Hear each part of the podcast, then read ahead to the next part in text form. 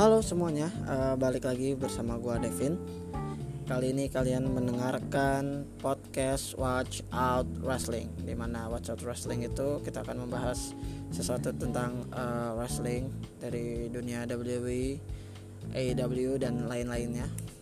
Dan pertama-tama gue harus minta maaf sebelumnya karena kalau kalian pernah dengar prolog gua itu kalau nggak salah hmm, Royal Rumble deh ya saat Royal Rumble Januari. Dan akhirnya baru bisa bikin podcast pertama podcast pembuka di April ini. Dan gue mohon maaf pada kalian yang mungkin nunggu-nunggu atau mungkin enggak juga. Saya juga nggak tahu ya. Tapi ya kita mungkin mulai dari hari ini. Dan untuk pembahasan hari ini uh, eh, gue punya tema yaitu WWE versus Pandemic versus XFL. Wow, pandemik ya, corona, corona, set benar-benar emang udah berat sih. Uh, dari pertama kali ditemukan di Wuhan Desember sampai sekarang April. Indonesia udah tadi kalau nggak salah udah 5000 deh. Udah 5000 sekian 5300 dan gue berharap sih corona uh, bakal kelar ya. Karena ya semuanya jadi kacau balau dari pekerjaan yang dan yang lain-lainnya kan.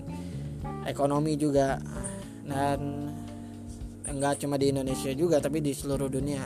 Dan karena emang corona ini gitu loh. Jadi uh, banyak perusahaan-perusahaan yang akhirnya ada yang memulangkan bukan memulangkan sih ada yang merumahkan karyawan-karyawannya ada yang memotong atau uh, eh, PHK lah ya PHK para pekerjanya. Jadi ya sangat-sangat uh, impact lah besar impactnya. Dan akhirnya uh, ini juga dilakukan oleh perusahaan sebesar WWE yang kita tahu duitnya naujubillah banyak uh, mereka benar-benar kayak apa ya kayak benar-benar kayak perusahaan yang sangat sangat sangat sangat besar relasi di mana-mana bahkan mereka uh, punya brand di UK juga kan seperti cabang gitu dan akan katanya akan ngeluar ngeluarin uh, eh, WWE Performance Center di Jepang gitu loh. Jadi lo bayangin gak gimana tuh uh, sekelas WWE akhirnya juga uh, merumahkan beberapa orang dan memecat uh, para karyawannya, beberapa karyawannya dan juga para para superstar nih. Ini ini yang sangat-sangat uh, kaget gitu. Karena berita ini juga baru tadi pagi uh, 16 sekarang 16 April ya berarti 16 April 2020 baru tadi pagi gue buka HP kan gue ya biasa corona gini kan gue kuliah enggak dan gue nyari duit juga enggak jadi ya di rumah-rumah aja gitu. Tidak berguna. Dan akhirnya ya gue lihat di Facebook kan gitu dan uh, banyak berita seliweran gitu tentang pemecatannya pemecatan ini gitu. Dan gue benar-benar kaget sih uh, karena banyak juga uh, apa superstar superstar yang akhirnya dirumahkan gitu. Bahkan nggak dirumahkan sih lebih cepatnya langsung dirilis gitu dipecat. Itu sangat sangat disayangkan gitu loh. Dan gue tadi juga cari beberapa apa uh, sumber gitu dari berita ini untuk keabsahannya. Dan memang banyak yang uh, memberitakan juga ya. Karena dari WWE official juga ada gitu beritanya statementnya gitu. Jadi ya ini bukan desas-desus lagi ini beneran terjadi gitu. Dan untuk uh, uh, superstarnya atau beberapa orang yang mungkin udah official dipecat ada beberapa nama yang besar gitu yang sampai gue pikir buset masa sih? gitu loh. Gue nggak tahu nggak paham tapi gue akan bacain uh, siapa aja yang akhirnya dipecat gitu oleh WWE karena pandemi corona ini gitu loh. Karena ya keuangan men. Ya, ya itu keuangan gitu loh. Jadi sangat-sangat krusial sih. Jadi yang nama pertama nih untuk gue sebutin adalah Rusev. Lu bayangin Rusev. Rusev itu superstarnya udah seperti top tier gitu loh udah paling uh, udah udah bagus dia udah kayak A level gitu loh. Dan Rusev harus dipecat gue nggak tahu karena alasan apa. Dan beberapa sumber sih uh, beberapa sumber wrestling gitu uh, menyebutkan kalau Rusev ini sebenarnya udah dikasih perpanjangan kontrak oleh WWE tapi katanya katanya ya dalam tanda kutip katanya uh, Rusev uh, mengulur-ngulur waktu gitu loh mengulur-ngulur waktu untuk perpanjang kontrak yang sebenarnya bisa langsung diteken gitu. Dan e, kabarnya kenapa diulur-ulur ya seperti biasa gitu loh e, seperti pemain bola atau wrestler yang lainnya kan juga pernah seperti itu gitu loh. Ya biasa untuk e, menaikkan harga gajinya gitu loh. Jadi ya gue nggak tahu sih itu keabsahannya gimana kebenarannya gimana tapi sangat disayangkan sekali sekelas Rusev harus dipecat. Itu benar-benar gila sih karena kontribusinya namanya udah tinggi udah udah udah udah level atas lah Rusev gitu loh. US champion dia pegang dan yang kita ingat pasti kan Rusev Happy Rusev Day gitu. Happy Rusev Day maksudnya bersama Eden English yang kebetulan juga dipecat juga wah itu sangat-sangat apa ya uh, sangat-sangat sedih sih kita dengarnya sebagai uh, wrestling fans gitu. Selain Rusev juga ada The OC ini ini di luar nalar juga sih sama kayak Rusev gitu. Bagaimana di OC Carl Anderson sama Luke Gallows akhirnya dipecat. Mungkin kalau kalian dulu-dulu ya dengar ya uh, The OC uh, kalau Anderson sama Luke Gallows ini emang dulu pernah pengen hengkang gitu kan. Karena permasalahan ya kreatif gitu kan. Yang nggak dapat chance gitu loh. Yang uh, kontribusinya nggak kebes nggak besar gitu loh. Nggak kayak pas lagi mereka di New Japan gitu. Nah ini yang masalahnya adalah di OC udah ngambil bagian dari alur uh, storylinenya Undertaker versus Edge Style gitu. Yang kita tahu Edge Style sama di OC kan memang pernah bikin uh, apa ya uh, bulat klub gitu loh faction. Nah hari ini mereka dipecat. Gua nggak tahu karena apa ya mungkin. Tapi ini sangat-sangat membingungkan dan juga sangat-sangat apa ya kehilangan sih gitu loh. Karena yang kita tahu dua orang itu sebenarnya berbakat gitu loh. Emang uh, di WWE emang sepertinya chance mereka tuh uh, dikit gitu. Kayak nggak terlalu banyak diperhatikan gitu loh. Baru aku baru akhir-akhir ini aja gitu diperhatikan lagi kan. Apalagi dengan AJ Styles sebagai pemimpinnya lagi gitu. Dan sangat-sangat disayangkan sih menurut gua walaupun mereka pernah dua kali kalau nggak salah ya tag team champion tapi ya sangat-sangat rugi sih. Nama ketiga Drake Maverick. Men Drake Maverick. Drake Maverick. Aduh mulut gua belibet mulu ya. Drake Maverick yang kita tahu uh, GM-nya uh, 205 Live. Dan ya mungkin 205 Live bukan sesuatu yang besar lagi mungkin ya. Karena memang uh, beberapa sumber juga bilang kalau 205 205 live astagfirullahaladzim.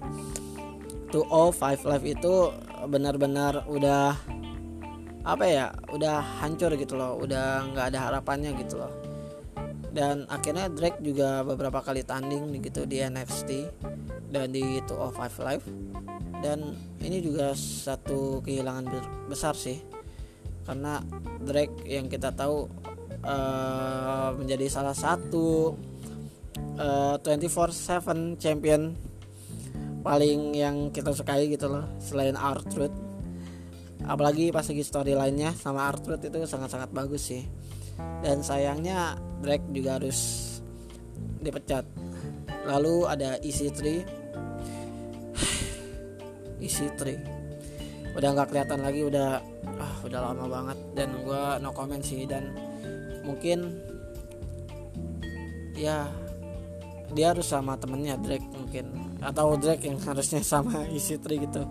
Harus mereka harus harus melengkapi sih terus ada Leo Leo Rush padahal Leo lagi di push sih di NXT ya. Tapi gue nggak tahu kenapa uh, uh, gimana kenapa harus Leo Rush gitu loh yang dipecat. Lalu ada Zack Ryder dan Carter Hawkins. Veteran veteran dipecat. Sangat-sangat ya gitu deh terus ada Heath Slater. Heath Slater lagi veteran juga dan beberapa uh, fans juga kayak jadi kecewa gitu loh. Kan karena uh, mantan member 3MB Jinder Mahal sama Drew McIntyre kan udah pernah megang WWE Championship nih. Drew baru uh, dapat WWE Championship di WrestleMania 36 walaupun tanpa penonton. Tapi banyak yang support banyak yang mungkin nggak tahu ya ini bercanda atau enggak ya tapi memang ada yang beberapa orang berharap kalau hit tuh pasti bisa dapat WWE Champion gitu loh.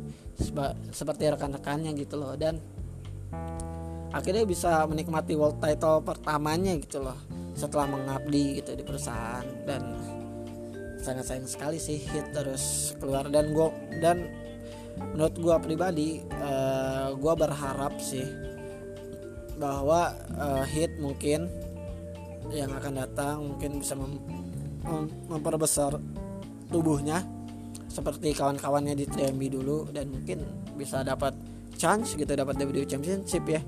Nggak ada yang tahu sih. Terus ada Sarah Logan. Wah padahal baru main di Raw ya lawan Shayna Baszler. Sangat disayangkan. Eric Rowan harus uh, mengikuti rekannya Brody Lee atau Luke Harper. Padahal Eric sih bisa sih kalau bisa dikembangin sama kreatif itu bisa jadi monster sih tapi gua nggak paham deh. Ada Noe Jose yang emang udah kehilangan ruhnya lah di main roster. Ada The Colons ini veteran juga sangat disayangkan sekali. Mereka itu sebenarnya bisa besar gitu loh. Tapi ya lagi-lagi kreatif gitu. Mike dan Maria Kanelis ini juga harusnya besar ini. Ini nama besar di Indies gitu loh. Di pro wrestling ini nama besar tapi sayangnya nggak digunakan seperti EC3 sayang sekali. Terus ada Eric Yang sama. Nggak digunakan di main roster. Harusnya itu uh, bisa dia dia dia bisa harusnya menjadi orang yang besar gitu superstar yang besar gitu loh di main roster. Apalagi debut lagi itu sama Sanity gitu loh. Apa uh, vaksinnya sendiri gitu vaksinnya sendiri. Sayangnya dibubarin dan ah mentang-mentang gitu deh. Akhirnya Alexander Wolfie di NXT UK gabung sama Imperium. Uh, Nikki Cross uh, jadi tag team champion sama Alexa Bliss. Terus uh, siapa ya? Si ini ya. Oh si Killian Dane akhirnya malah dapat push di NXT tapi sayangnya Eric Young dipecat. Dan jadi jobber. Sangat disayangkan. Terus ada Deona Purazo uh, pegulat NXT gue juga kurang paham kalau sama uh, ini Purazo terus ada Alexander Jaksik ya Alexander Jaksik gitu. Dan ada beberapa nama lagi Eden English yang kita tahu juga dipecat padahal dia dia sepertinya sih udah nggak wrestling lagi sih maksudnya udah nggak bergulat lagi tapi dia jadi komentator di itu Five Live kan. Dia akhirnya dipecat dan yang ini nih yang sangat-sangat disayangkan beberapa nama. Ini nama-nama besar sebenarnya. Di kalangan produser di kalangan uh, wasit juga ada. Yang pertama Mike Chioda. Semua tahu Mike Chioda. Maksud gua fans wrestling tuh tahu siapa gitu loh uh, Mike Chioda. Mike Chioda itu legend man wasit legend seperti kayak Redsus lah di New Japan gitu. Nick Yoda ya kalau lo nonton eh kalau lo nonton lagi. Kalau main uh, Smackdown Here Comes the Pain tuh 2002 2003 tuh dia dia wasitnya gitu loh. Dan akhirnya wasit veteran pun dipecat. Sangat-sangat sayang sekali. Gue berharap sih kalau pandemi ini udah kelar dan keuangan WWE juga ya normal lagi. Gue harap dia diangkut lagi sih. Terus ada Billy Kidman di produser ada Kurt Angle. Sayang sekali di produser juga. Ada Mike Rotunda. Kalau nggak salah Mike Rotunda ini IRS ya. Uh, yang kebetulan juga bapaknya dari Bo Dallas dan Bray Wyatt. Kalau nggak salah ya gue juga lupa sih. Terus ada David Finlay sayang sekali uh, produser juga dia. Terus ada Pat Buck Son Devari kalau nggak salah Son Devari itu uh, ini loh uh, superstar yang lawan Undertaker gitu loh yang yang gimmicknya Arab-Arab gitu. Siapa ya namanya ya? Oh Muhammad Hasan ya ya Muhammad Hasan ini sebenarnya dia kakaknya dari Pogolato Five Live juga tuh. Siapa? Devari uh, gue lupa.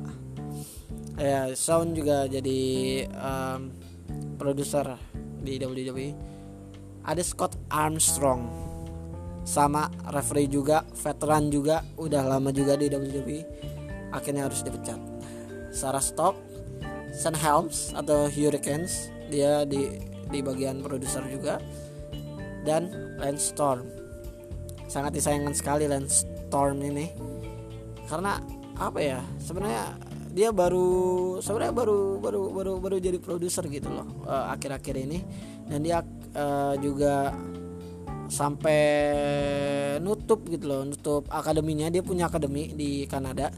Dan dia akhirnya uh, nutup akademinya gitu loh.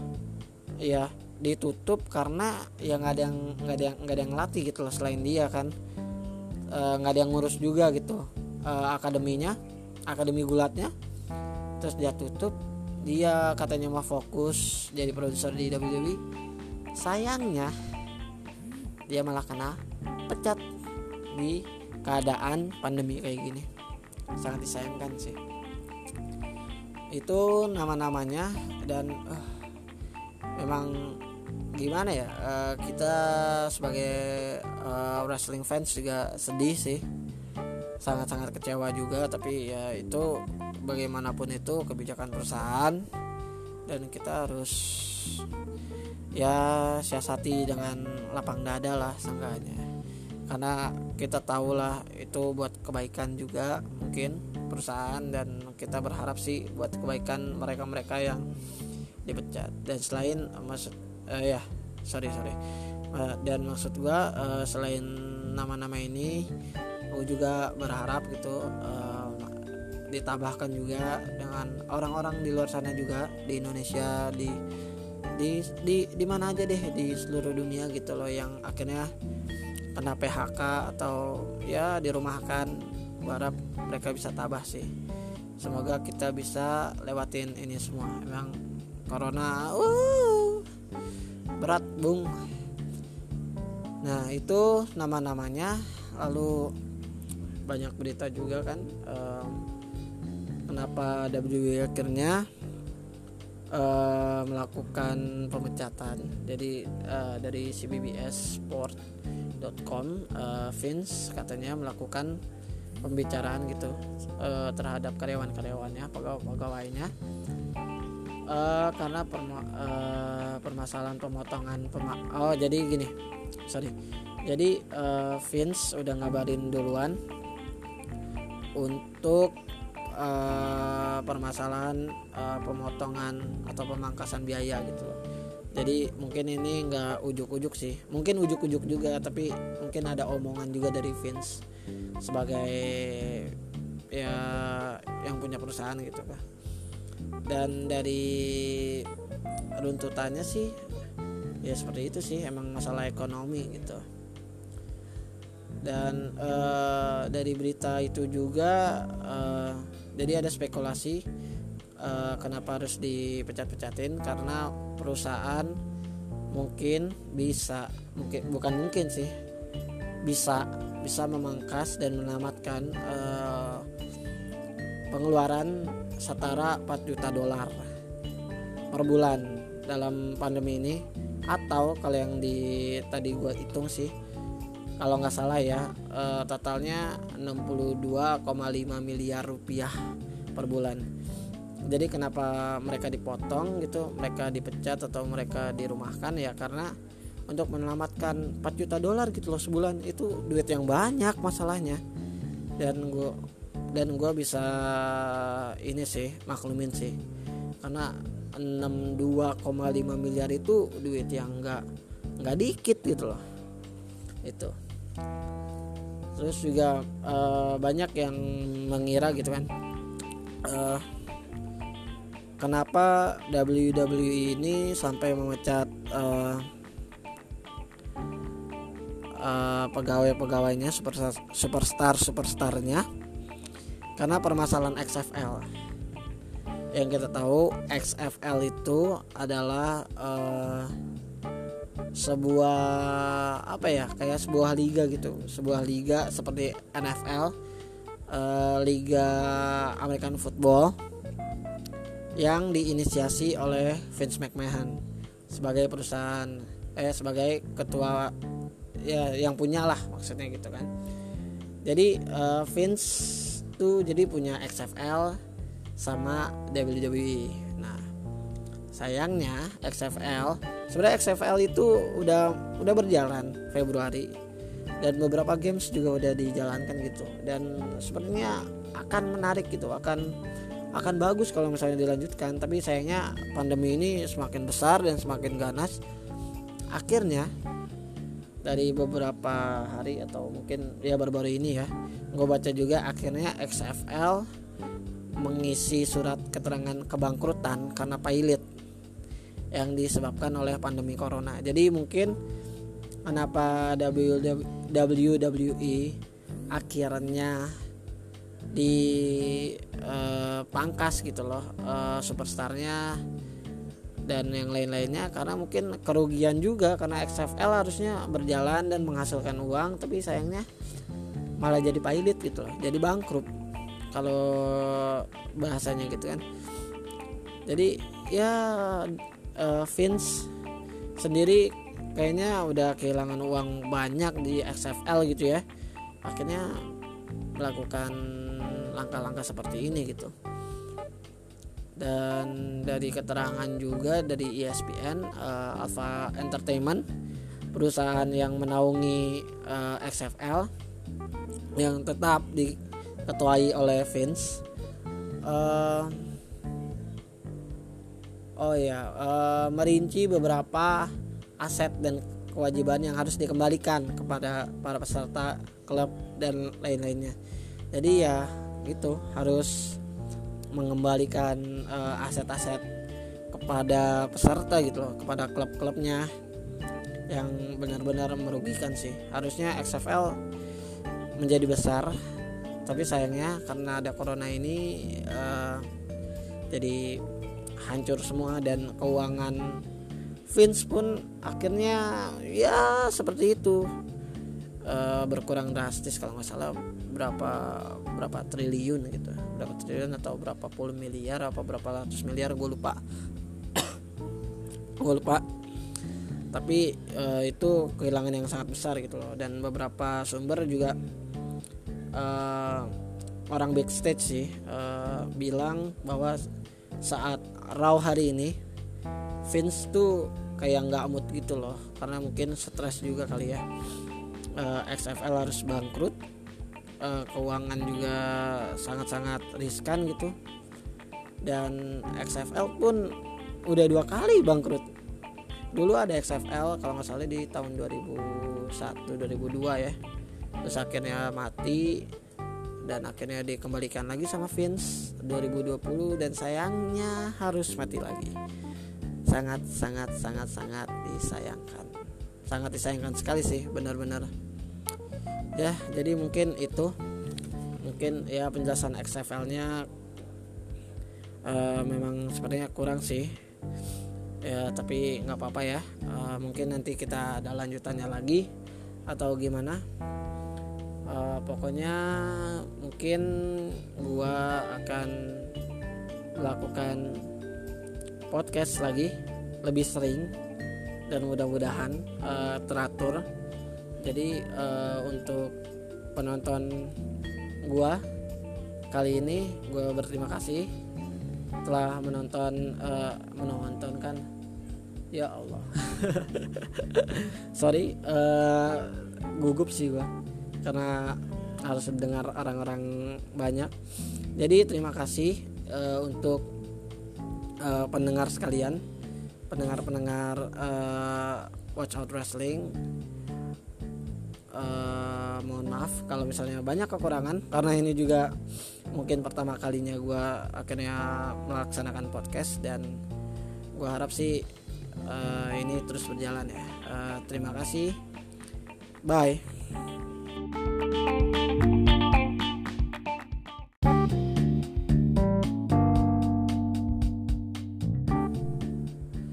Halo semuanya, kalian mendengar Devin di sini dan bersama gue kita kembali lagi dalam Watch Out Wrestling. Jadi untuk hari ini tidak jauh ya dari episode pertama gue. Kita mulai episode kedua. Uh, kali ini gue akan sedikit memberi info dan mungkin uh, mengajak kalian berdiskusi. Ya walaupun ya kita nggak tatap muka atau kita berbicara secara langsung tapi seenggaknya gue mungkin akan melempar opini-opini uh, sebuah ya opini tentang beberapa hal gitu. Jadi uh, untuk hari ini mungkin judulnya adalah recap Smackdown aja kali ya. Recap Smackdown pada tanggal 17 April 2020 jadi uh, karena recap Smackdown uh, mungkin gue akan merecap uh, pertandingan pertandingan pertandingan Smackdown pada tanggal 17 April. Dan uh, menurut gue untuk Smackdown pada tanggal 7 April 17 April ini lumayan sih lumayan. Karena uh, beberapa um, match ya uh, ter terbilang cukup seru sih. Seperti kayak Daniel Bryan versus Cesaro sih. Jadi walaupun gitu memang sangat disayangkan sih untuk uh, hasil akhirnya. Tapi sebelum itu mendingan gua recap aja mungkin kalian juga yang belum nonton bagi yang belum nonton nonton dulu sih kata gua. Mungkin biar nggak spoiler atau gimana tapi kalau yang udah nonton ya bolehlah kena spoiler. Tapi ini warning ya dari gue ya biar nggak kena spoiler. Mungkin ntar ada yang bilang ah spoiler nih ternyata nih. Ya dari judulnya aja recap Smackdown. Gimana sih lu? Udahlah susah ya. Pokoknya waduh kalau kalian dengar suara apa bukan azan sih. Komat komat komat. Ya karena gue uh, ngepodcast ini di luar ya di balkon. Jadi uh, sorry sorry aja. Walaupun di balkon sepi sih sebenarnya tapi uh, eh, gue nya ini abis isak banget. Jadi ya sorry sorry aja ya. Untuk recap Smackdown menuju pay per view Money in the Bank yang akan dilaksanakan. Kapan ya? Nanti deh gue cek deh menit the banknya. Ada beberapa match dan ada beberapa mungkin kayak segmen ya. Uh, pada tanggal 17 April Jumat harinya. Yang pertama gue akan recap uh, Braun Strowman jadi bintang tamu di uh, Moment of Blissnya Alexa Bliss sama Nikki Cross jadi uh, Braun Strowman apa menjadi tamu di Maman of Bliss dan di situ uh, Brown ditanya bagaimana setelah dia menjadi champ. Terus juga ada hal yang menarik sih. Jadi di segmen itu uh, di sela bincang-bincang gitu Brown uh, secara tidak sengaja uh, nemuin sebuah kado. Sebuah kado di ujung ring gitu di dekat bakal gitu sih. Terus uh, Brown ngira itu kado uh, dari Alexa yang kita tahu dulu mereka uh, mix match tag team gitu kan. Mereka uh, satu tim ya Brown sama Alexa Bliss yang jadi juara eh yang jadi juara siapa ya? Kayaknya iya sih. Apa Asuka gue lupa. Ya uh, mereka pernah mix match challenge. Terus uh, Brown nyangka itu kado dari Alexa. Dan Alexa sebenarnya bilang bukan. Dan akhirnya uh, Brown Strowman buka dan isinya ternyata adalah sebuah uh, topeng. Sebuah topeng uh, black sheep kalau kalian tahu uh, Brown dulu uh, salah satu member dari Bray Wyatt dari Wyatt Family dan memang uh, minggu lalu ada sedikit teaser kan uh, di minggu sebelum uh, Smackdown 17 April ini memang udah terlihat feud-feud gitu kan antara Brown sama Brown sama Wyatt sama Bray Wyatt. Nah ternyata ini benar-benar terjadi. Gimana kalau minggu kemarin uh, Brown lagi habis match terus di interupsi oleh Bray dengan Fire Fun House nya Firefly Fun House. Tapi sekarang malah akhirnya Brown di acara Moment of Bliss di bisa dibilang di main games oleh Bray dengan uh, dikasihnya kado sebuah topeng black sheep. Ini sangat menarik sih menurut gua feudnya karena apa ya uh, dari karakter Bray Wyatt sendiri Devin ini emang udah bagus sih. Yang bikin minor cuma emang kalah dari Goldberg kan lagi itu overall emang bagus uh, karakter Wyatt dengan Fire Firefly Funhouse nya dan uh, menurut gua feud ini terbilang cukup keren karena uh, seperti mengupas masa lalu masa lalu Wyatt gitu loh. Kan kalau misalnya di Wrestlemania nih uh, yang kalian tahu kan uh, bagaimana uh, Wyatt feud dengan John Cena dan uh, di matchnya sendiri di Firefly Funhouse uh, matchnya John Cena uh, berganti-ganti ini berganti-ganti gimmick kan kalau yang kalian tahu nah itu adalah sebenarnya kalau uh, beberapa sumber sih uh, bilangnya itu adalah ketakutan-ketakutan Cina. Mungkin nanti kita bisa bikin uh, segmen sendiri ya. Mungkin uh, lain kali. Nah, ini juga salah satu yang menarik kan karena uh, Brown sama Wyatt pernah bersama terus akhirnya pecah. Uh, Rowan sama Luke Harper jadi Bludgeon Brothers terus akhirnya pecah. Dan akhirnya uh, Brown sukses gitu loh sebagai solo wrestler gitu loh. Dan feud dengan Wyatt diangkat kembali masa lalunya dan ini menurut gue keren sih. Gue uh, perlu apresiasi ini. Mungkin ini entah dari kreatif atau dari Wyattnya sendiri tapi ini benar-benar kreatif sih. Dan gue berharap sih ini bakal epic sih. Uh, dan emang udah diumumin juga karena uh, kalau mereka feud gitu uh, akan ada matchnya juga Universal Champion uh, Braun Strowman versus uh, Bray Wyatt. Jadi yang lawan Braun itu bukan sosok The Finn, bukan sosok The Finn ya, tapi Bray-nya sendiri sebagai manusia. Terus um, ada lagi match uh, Tamina. Wah, Tamina nih dapat push nih. Kayaknya dari kreatif nih. Gua nggak paham sih, tapi ya dari semenjak return sih kelihatan sih dia mulai dapat push sih.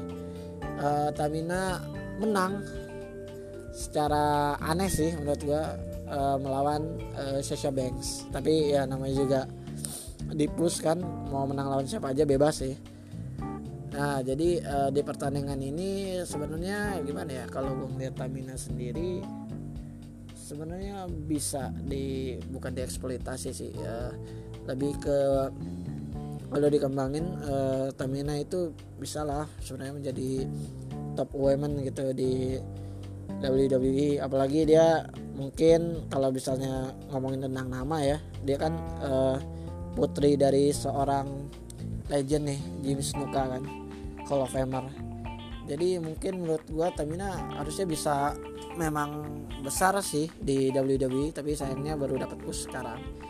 Dan uh, Tamina dapat push uh, menang lawan Sasha Banks. Yang kita tahu ya banyaklah fansnya dan berharap megang champion lagi sih.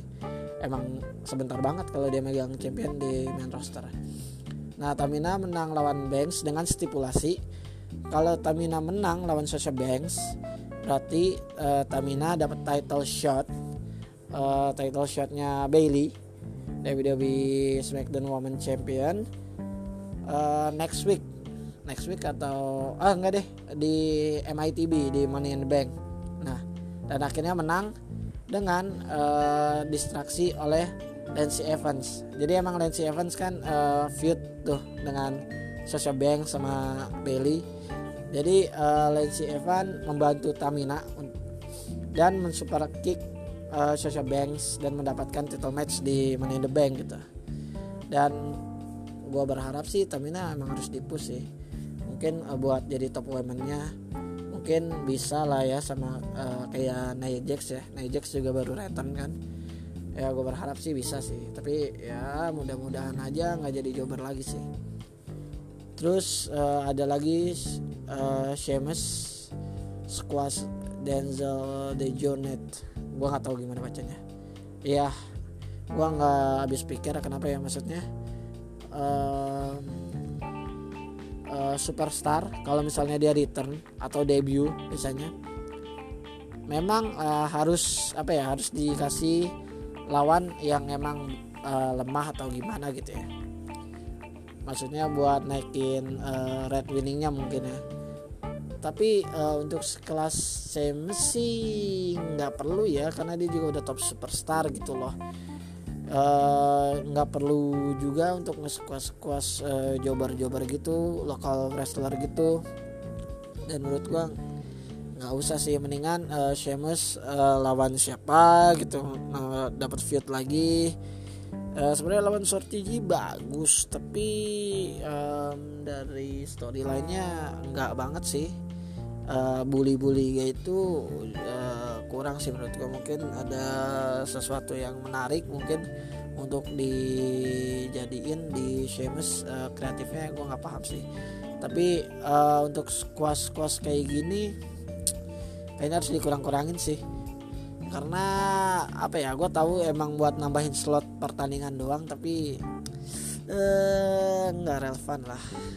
Dan harus dikurang-kurangin sih benar emang terus ada video Jeff Hardy dan uh, di video itu uh, apa isinya tuh uh, beberapa kasusnya sih beberapa beberapa kasus kasus dia penangkapannya gitu-gitu sih.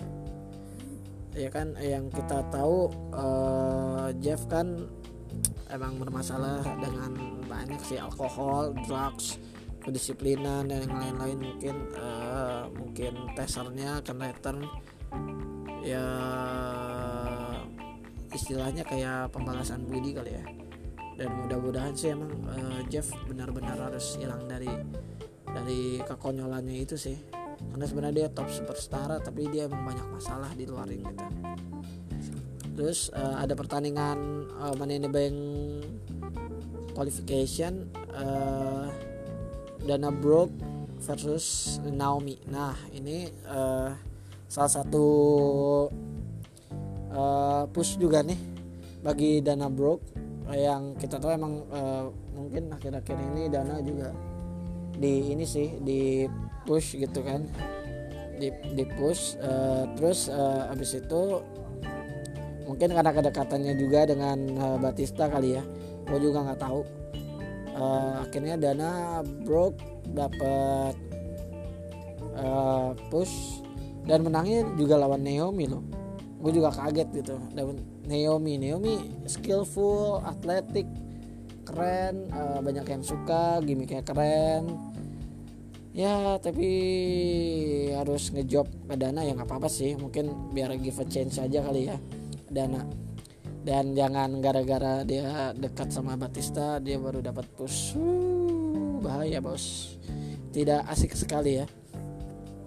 Terus ada lagi Money in the Bank qualification uh, Daniel Bryan versus Cesaro. Nah ini nih yang gue bilang tadi uh, pertandingan yang ya lumayan sih menurut gue lumayan seru. Karena emang dua talent ini benar-benar talented gitu loh Daniel Bryan veteran. Cesaro juga sebenarnya veteran juga. Uh, dua-duanya bisa main technical. Memang dua-duanya technical sih. Cesaro bisa jadi uh, powerhouse. Brian bisa jadi high flyer juga. Bisa ya skillful lah mereka lah.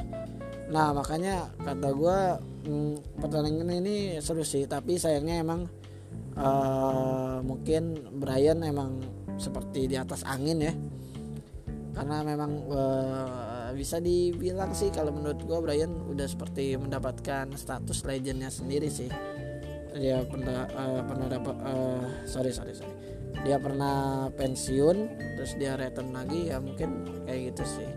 Gue sih uh, berharap Cesaro yang menang sih. Menurut gue untuk Money in the Bank kalau Cesaro masuk sih itu keren sih. Maksud gue dia bisa dia bisa avalanche juga sih. Gimana sih eh, ngomongnya avalanche ya pokoknya gitu deh. Dia uh, bisa main di top eh di top. Main di rope gitu. Bisa loncat-loncat di kabel-kabel ring itu.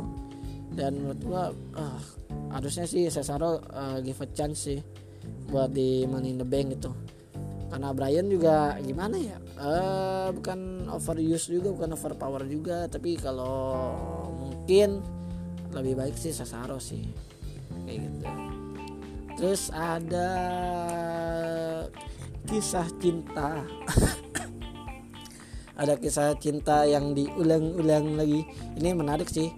Bukan diulang-ulang juga sih. Maksudnya adalah uh, drama cinta konflik cinta antara Mandy Rose dengan Otis. Jadi uh, ada segmen uh, di mana uh, Ziggler um, kayaknya ngasih uh, ngasih tahu ya kayak ngasih tahu gitu ke Mandy. Terus uh, ya gitu cekcok cekcok itu nggak cekcok sih sebenarnya Mandy juga kayak ya udah diam aja nggak mau dengerin Ziggler dan akhirnya uh, di sana juga ada Sonya Devil gitu. Terus ya udah di tag sama Sonya.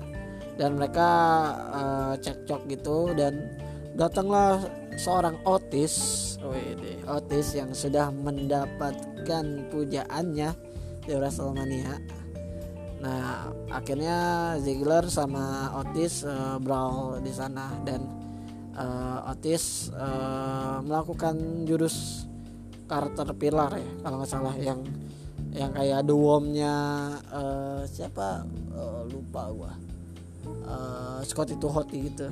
Dengan badan besarnya Otis itu gue juga kaget sih pertama kali ngeliat Otis begitu. Keren keren keren. Dan menurut gue ini pasti uh, jadi pertandingan di di Money in the Bank sih. Karena uh, feud ini feud cinta ini lebih bagus daripada feud cinta cinta segitiganya Lana Rusev sama Bobby, sama Bobby Leslie itu kalau mereka itu feud Bobby Leslie Rusev sama Lana tuh apa ya kayak telenovela. Iya kayak telenovela gitu. Dan uh, nggak banget deh. Banyak yang nggak suka juga banyak yang bilang trash uh, garbage dan sega dan segalanya gitu. Mengatakan bahwa segmen itu tuh sampah sebenarnya dan nggak layak. Dan uh, banyak fans juga yang suka malah dengan kisah cintanya Otis gitu Otis sama Mandy Rose gitu. Mungkin kayak Beauty and the Beastnya gitu loh. Kayak ya harus ada yang cupu harus ada yang jelek buat dapetin seorang princess kayak gitu. Dan ya gue juga suka sih pada akhirnya. Terus uh, apa lagi ya? Oh ada lagi uh, Corbin Attack Alliance dan ini kayaknya uh, berlanjut lagi sih ini. Uh, gue kira udah sampai Wrestlemania doang kan feud ini ternyata masih jalan lagi. Corbin uh, ngehajar Elias di backstage. Menurut gue apa ya untuk kedua orang ini talented talented. Jujur talented. Corbin heelnya bagus. Dia sebagai heel bagus banget. Sumpah. Dan Elias juga heelnya bagus banget. Tapi sayangnya dia jadi baby face uh, untuk saat ini. Uh, untuk uh, apa ya uh, yang performanya ya. Dari uh, dari movesetnya gue prefer Corbin sih. Gue nggak tahu Elias gimana kalau misalnya tapi lebih banyak movesetnya Corbin sih. Lebih bagus apalagi end of day-nya bagus banget. Uh, dan gue berharap sih jangan lama-lama lah ini. Feudnya nggak terlalu menarik juga menurut gue tapi gue nggak tahu ya kreatif gimana ya. Kadang-kadang kreatif juga nggak jelas sih terus ada sebuah iklan juga di minggu depan uh, Smackdown di hari Jumat depan uh, Drew Gulak bakal melawan uh, King Corbin. Wah, kayaknya ini bagus nih. Karena ya gue suka Gulak sih. Dari apa? Dari ini loh. Uh, oh, PowerPoint presentationnya tuh bagus banget tau gue sih. Itu tuh kayak uh, sesuatu yang lucu yang bisa diketawain. Tapi emang emang seru gitu loh. Pas lagi dia masih di Two of Five Live itu dengan uh, kalau nggak salah apa ya gimmicknya ya? kayak Make American Great Again oh Make Make 205 Live Great Again atau gimana gitu gue gue lupa deh nah itu gue mulai suka di situ nah Gulak juga kayak Daniel Bryan gitu sama-sama teknikal. Jadi pas lagi match uh, mereka berdua sih di di ini ya di elimination chamber sih gue suka banget sih. Emang itu gue apresiasi banget itu bisa kali ya mungkin four star match lah. Nggak sampai five tapi memang bagus banget sih. Terus ada Lindsay Evans versus Sasha Banks. Jadi Banks sudah kalah lawan Tamina tapi dia dapat chance juga untuk di Money in the Bank qualification. Gua nggak tahu sih siapa yang bakal menang. Tapi kayaknya Lindsay Evans sih kalau di perkiraan ya. Eh, ya kalau ngomongin face uh, heel kayaknya Evans tapi gue berharap Banks sih menang. Karena dia ada di poster. Ya walaupun Evans juga ada di poster sih. Terus nah ini nih yang gue kaget nih. Uh, mungkin uh, aneh juga sih. Uh, Dana Brooke dan Carmela melawan Alexa Bliss dan Nikki Cross untuk um, Woman Tag Team Champion. Ya gue tahu kalau misalnya Brooke itu di push gitu. Tapi untuk mendapatkan tag uh, Woman Tag Champ ini gimana ya? Gue juga kaget sih. Walaupun emang ada beberapa feud-feud kecil gitu loh kayak sebelum-sebelumnya antara Brook Carmela Bliss sama Cross ini. Tapi ya ya udahlah ya. Gue nggak tahu kreatif. Tapi untuk uh, siapa yang menang kayaknya retain sih Alexa Bliss sama Nikki Cross. Karena gue juga suka juga sih uh, dengan tag team ini. Yang walaupun yang paling gue suka sih tetap Asuka sama Aska sama Kirisen ah sayangnya Kirisen jadi di nerf gitu ya. Di nerf gitu merasa agak sih. Di nerf itu pas lagi di main roster padahal wow itu kocil-kocil cabai rawit. Uh cakep lagi. Dan untuk main event di Smackdown tanggal 17 April ini uh, ini sebenarnya uh, triple threat single antara Biggie versus The Miz versus Jimmy Uso. Ini bagus. Ini uh, literally bagus banget matchnya. Walaupun untuk sekelas uh, apa ya? Walaupun sekelas uh, single match gitu. Tapi walaupun single match ini mempertaruhkan ini loh apa uh, SmackDown Tag Team Champion walaupun single match tapi yang menang tetap aja menang uh, dapat uh, tag team titles gitu loh. Dan yang kita tahu yang menang adalah Biggie huh. Gue sih gini ya gue berharap ya.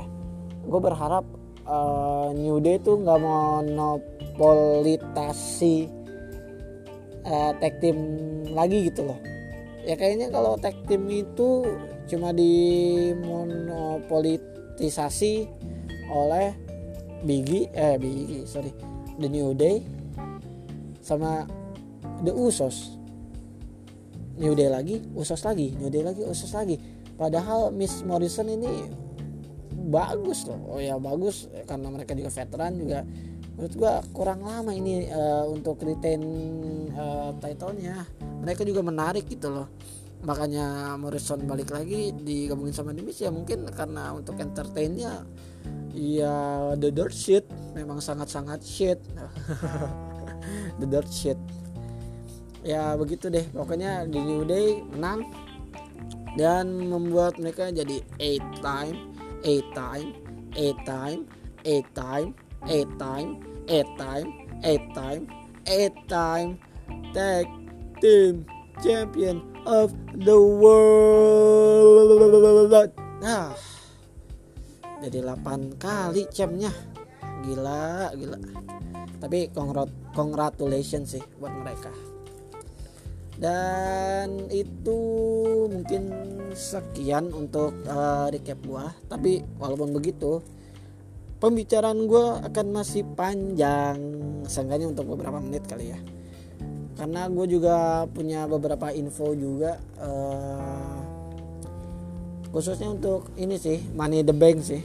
Money in the bank MITB jadi uh, yang lagi dibicarain hangat ini ya pada hari Jumat uh, saat Smackdown tayang official WWE uh, memberikan sebuah apa ya kayak statement bukan statement sih sebuah pemberitahuan lah bahwa uh, untuk tahun ini uh, 2020 Money in the Bank akan dilaksanakan di markas besar WWE. Gila. Di gedung korporatnya WWE. Jadi bukan di performance center, bukan di arena lain, tapi di gedung perusahaan induknya di WWE di kalau nggak salah di Stamford Connecticut ya. Jadi ya, jadi uh, uh, Money in the Bank akan dilaksanakan di uh, Connecticut gitu di gedungnya WWE dan ini yang sangat unik sih menurut gue sih. Karena uh, untuk uh, matchnya yang Money in the Bank yang uh, briefcase digantung di atas gitu yang kita harus ngambil naik pakai ladder atau tangga. Jadi ada perubahan sedikit dari official untuk tahun ini mungkin karena uh, masalah seperti uh, eh, COVID-19 ini corona. Uh, terus juga kan karena nggak ada penonton juga mungkin ya. Jadi uh, sepertinya ya perkiraan dari beberapa banyak uh, fans wrestling dari fans fans fans fans uh, wrestling uh, mengabarkan bahwa kayaknya sih ini bakal jadi kayak uh, movie match gitu. Movie match kayak boneyard matchnya di Undertaker versus AJ Styles gitu. Jadi ini kemungkinan kayak iya kayak gitu. Kayak misalnya uh, Orton versus Wyatt yang di mana tuh yang di rumahnya Wyatt gitu ya yang kata rumahnya dibakar atau mungkin matchnya eh brawlnya Orton sama di sama Triple H di rumahnya Orton kayak gitu. Jadi kemungkinan besar uh, match ini yang dilakukan oleh superstar uh, pria maupun wanita ini bakal stip bukan stipulasi sih. Kayaknya uh, direkamnya seperti bakal uh, movie match gitu loh. Jadi ya kayak boneyard match gitu. Kalau kalian nonton Wrestlemania kemarin sebenarnya kayak gitu Nah di rulesnya ini jadi biasanya kan uh, kita di ring dihadapin oleh lima orang superstar lainnya ya. Berarti kalau sama kita 6 Nah terus kita harus berantem uh, dan bisa pakai barang apa aja. Tapi kita perlu satu ladder untuk buat naik ke atas dan ngambil briefcase-nya. Dan itu udah gitu aja kan. di ring ngambil tangga manjat ngambil briefcase udah tapi untuk tahun ini di 2020 uh, bukan perubahan kecil malah ini perubahan besar. Karena uh, match akan dilangsungkan di uh, bawah uh, gedung dari WWE jadi uh, lo semua misalnya superstar akan melakukan match dulu di bawah di dasar lah di dasar gedung. Nah terus kalian semua superstar ini disuruh naik ke atas. Naik ke atas. Ya gue nggak tahu gimana lu mau ngejar-kejaran lu mau berantem mau gimana mungkin terserah lu mau lempar gimana lu mau lempar orang ke office apa lu bisa uh, mungkin lempar orang ke uh, ke pantry atau ke kamar mandi atau gimana lu bisa brawl sampai uh, kantornya Vince juga nggak apa-apa gitu Nah intinya lu harus naik ke atas, lu harus naik ke atas gedung yang gua nggak tahu itu berapa lantai. Dan lu harus ke atas. Di sana ada ring. Di sana ada ring. Dan di sana ada uh, apa? Uh, briefcase-nya di atas. Digantung gitu pakai kayak apa sih? Ya kayak pembantu-pembantu buat uh, kayak besi-besi gitu buat ngegantungin briefcase. Nah, jadi lu di atas, lu kering, lu harus berantem lagi, lu harus ngambil uh, ladder lagi, lu harus naik lagi ngambil briefcase itu. Jadi lu bayangin lu sorry sorry sorry. Lu bayangin gak sih? Gimana serunya gimana melelahkannya pertandingan itu itu sangat apa ya mungkin bisa dibilang aneh tapi menurut gue ini unik dan seru sih. Pasti gue bakal tungguin banget sih karena lu bayangin aja enam orang itu lu harus berantem dari bawah ke lantai atas gue nggak tahu lu mau naik lift atau lu mau lari lewat tangga. Terus di atas juga lu harus ribut lagi. Di sana udah ada ringnya juga. Di sana udah ada official mungkin udah ada wasit atau ya di udah ada kameramen. Nah lu di sana di atas juga harus manjat juga. Manjat e, berantem lagi pakai pakai ladder lagi pakai tangga lagi dan lu harus ngambil briefcase itu yang udah digantung gitu pakai steger ya. Pakai steger gitu udah digantung gitu. Dan ya bagus sih. Gue benar-benar uh, bakal bakal nungguin sih sampai uh, match itu. Dan gue harap sih bagus sih. Jadi mungkin uh, bagi kalian uh, itu gimana gitu? Uh, apakah kalian sedikit setuju atau setuju atau mungkin uh, aneh atau gimana gitu. Kalau menurut gue sih bakal seru sih bakal seru. Tapi gue nggak tahu untuk kalian ya. Mungkin kalian bisa ya nggak bisa komen juga sih. Maksudnya ya mungkin kalian punya pendapat sendiri. Ya mungkin lain kali gue bisa tahu gitu. Lewat apa mungkin uh, ininya ya ya tapi kalian pasti punya pendapat sendiri lah untuk itu terus udah uh, untuk rules uh, money in the bank dan mungkin kan Money in the Bank sini uh, rules yang tadi kan mungkin uh, karena dampak juga dari COVID-19 nih corona. Nah, gue juga punya uh, sebuah kabar juga yang gak mengenakan juga, uh, kabar duka juga. Uh, jadi um, gue dapat info bahwa uh, bukan akhirnya ya uh, sangat disayangkan uh, ada korban COVID-19 atau corona pertama dari golongan pegulat profesional atau pro wrestler.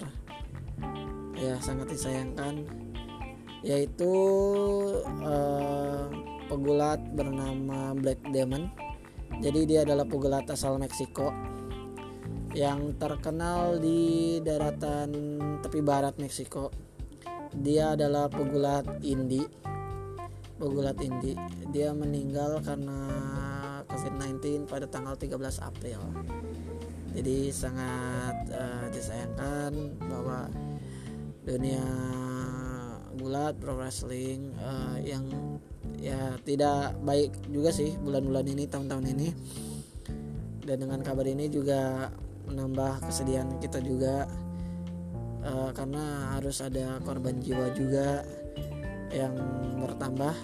Dan gue juga uh, berbela sungkawa juga dengan korban-korban uh, yang lain di berbagai lapisan masyarakat di berbagai uh, lapisan pekerjaan nah jadi di berita ini berita yang dimuat dari superluchas.com ini uh, Black Demon meninggal sebelum genap berulang tahun ke-40 di Juni nanti. Jadi meninggal di 13 April padahal Juni nanti dia akan berulang tahun tepat 40 tahun. Ya dia terkenal di indie Meksiko sih dia juga uh, dari berita ini juga salah seorang veteran di pro wrestling dengan uh, masa bakti 11 tahun. Uh, ya sangat disayangkan sekali sih. Uh, mungkin ada satu juga kalau masalah uh, berbela sungkawa. Gue juga berbela sungkawa uh, dengan uh, the Howard Finkel. Ya the Fink. Uh, dia meninggal di umur 69 tahun. Dia adalah uh, ring announcernya WWE dia menjadi Hall of Fame di 2009 kalau yang kalian nggak tahu uh, Howard Finkel atau The Fink uh, perawakannya mungkin kalau yang belum tahu ya botak uh, pendek uh, gembul lah dikit dengan ciri khas kumisnya itu. Terus kalau ciri khas suaranya and WWE champion kayak gitu deh. Pokoknya dia salah satu veteran juga di wrestling dia ring announcer. Dia bekerja pada tahun 80-an ya kalau nggak salah 85 pokoknya masa baktinya tuh emang benar-benar ada lah di WWE dan di pro wrestling gitu. Khususnya di WWE dia udah menjadi ring announcer dari WWF yang dulu masih dipegang oleh ayahnya Vince McMahon yaitu uh, Vince McMahon senior. Sampai akhirnya uh, ya sampai kalau nggak salah di 2000 berapa ya? 2000, 2011 deh apa di 2000 berapa gitu uh, sampai jadi ring announcer pribadinya si Empang tuh lagi tuh. Ya pokoknya dia emang udah berpengalaman dia dapat Hall of Fame juga. Sangat disayangkan sih uh, di Eh, bulan-bulan uh, ini di tahun-tahun ini kita banyak uh, mendengar uh, apa ya sesuatu yang bisa dibilang buruk juga kan karena WWE juga banyak memecat uh, superstar dan produsernya. Beberapa dirumahkan. Terus kita juga mendengar tadi uh, siapa? Uh, Black Demon meninggal karena COVID-19 dan kita juga harus mendengar. The Thing juga meninggal di umur 69 tahun. Jadi kita berharap uh, semuanya akan baik-baik aja. Uh, semuanya akan lebih baik besok. Dan kita berharap uh, mungkin uh, wabah pandemi ini bisa berakhir dengan cepat dan tidak berlarut-larut sih ya. Biar semuanya beraktivitas normal seperti biasanya. Dan yang kita harapkan sebagai pro wrestling, uh, pro wrestling fans uh, yaitu biar kita bisa nonton uh, wrestling dengan ini loh dengan banyak penonton gitu loh. Biar hidup lagi semuanya. Dengan kita bisa mendengar cheer-cheeran atau bubuan bubuan. Mendengar bu atau cheers kepada superstar kita. Karena ya bisa dibilang sih dengan uh, wrestling match. Tanpa penonton sih memang sedikit garing sih ya. Bukan sedikit sih mungkin banyak orang bilang garing sih. Jadi gue berharap dengan ini semoga cepat kelar. Kita berdoa aja kepada Tuhan ya. Uh, biar semuanya selesai. Dan mungkin itu aja dari uh, mohon mohon maaf nih kalau misalnya banyak kesalahan banyak banyak gangguan. Suara-suara tidak tenang suara-suara motor atau suara-suara uh, mungkin kalau kalian dengar. Karena gue masih mencari-cari tempat untuk ngepodcast yang enak. Karena gue ngepodcastnya di balkon. Jadi terima kasih untuk kalian. Uh, sampai jumpa di episode-episode selanjutnya. Stay safe. Bye